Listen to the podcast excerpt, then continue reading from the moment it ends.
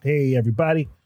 Welcome back to Ignorant Bliss. And as you can see from the title of this episode, this one is about the new film Dungeons and Dragons Honor Among Thieves. Now, I think Dungeons and Dragons, if it isn't 50, is getting very close to being 50 years old as it started in the 70s.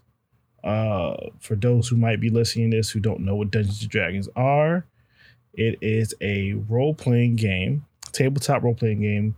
It is basically the one to start them all in terms of tabletop gaming. Uh, and it caused a whole part of the whole satanic panic back in the late 70s, early 80s. Uh, they thought that was going to corrupt the children.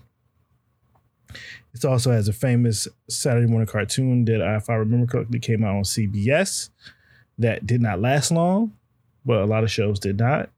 Uh, they had a movie for Dungeons and Dragons around 20 years ago, maybe a little bit more. I think maybe it was 2001. Uh, the less said about that one, the better because it was terrible. Um, there's also plenty of video games, books, and of course, this is a game, a bajillion uh, instructions and source books to play that game.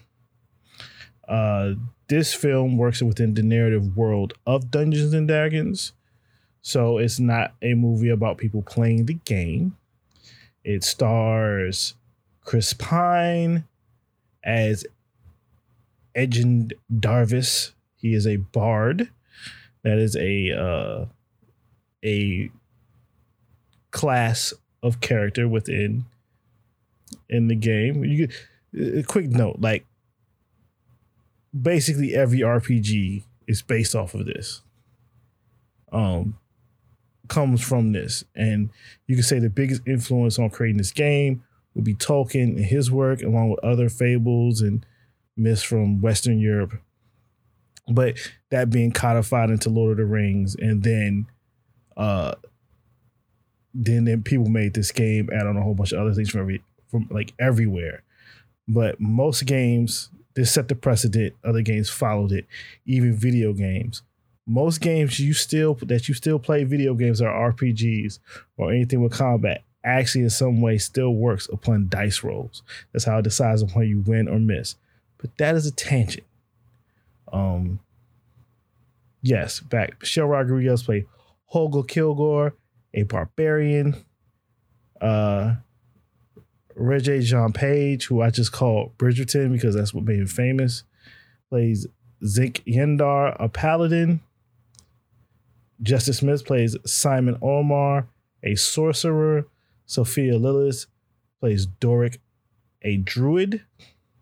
Well, a tiefling druid. Hugh Grant plays Forge Fitzwilliam, a rogue.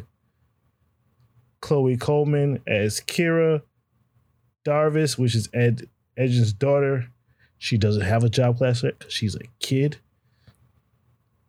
Daisy Head as Sofina, the big bad guy. And then Jason Wong as Dralas, who you really don't see, but he's the big evil bad behind the big bad guy. Uh so yeah, it's basically it's the story of Edgin and Holga, two of the best homies. They have a crew. They get betrayed. They're in jail. They're trying to get out of jail so they can go get back to Edge's daughter, who they raised together as platonic homies.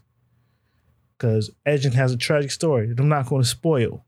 But things happen. They they actually got betrayed. That's how they ended up in jail. And they have to find a way to get back at their betrayer, who is it's the Hugh Grant character. Um, Forge. He betrayed them. They have to get back at him.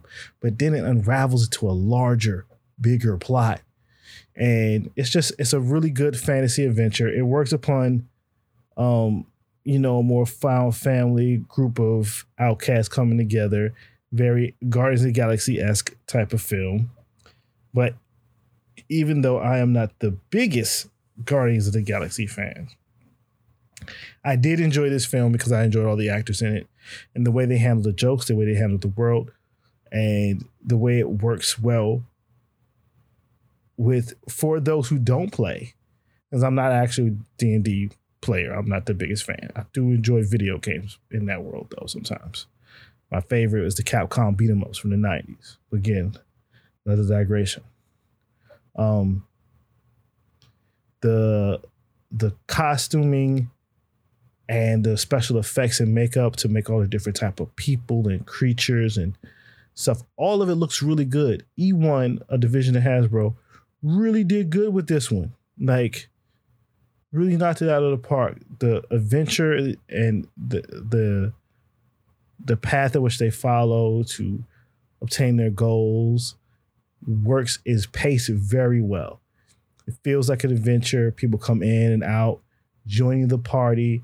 I think it works well as a story. Also works well at gathering that feeling of playing a session of Dungeons and Dragons. Has it has enough winks, nods, straight up and overt things to Dungeons and Dragons. Dungeons and Dragons fans should be happy. And also, if you know nothing, it's still a good movie. It's funny, it has good action, it looks great, worth all the time. I'm really surprised. I was going into this movie, thought it was going to be trash because the last movie was trash. And you go back, you watch the 80s cartoon, that also wasn't that good. Um, yeah, don't let people lie to you, tell you that it's great. It's not. Even if there's a future me that says, hey, it's good, it's not. It's not good. But this, this is worth your time.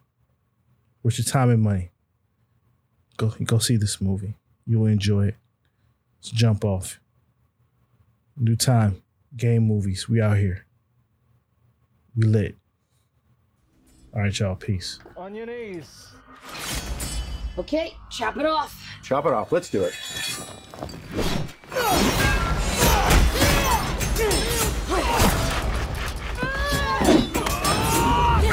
Oh, we got him now! You know what? I'm thinking there are probably sharper stairs somewhere else. We're thieves, but we help the wrong person steal the wrong thing and unleash the greatest evil the world has ever known. The Red Wizards created an army of the undead. Sounds lovely. Quite the opposite. I know I was being ironic. I find irony is a blade that cuts he who wields it most especially.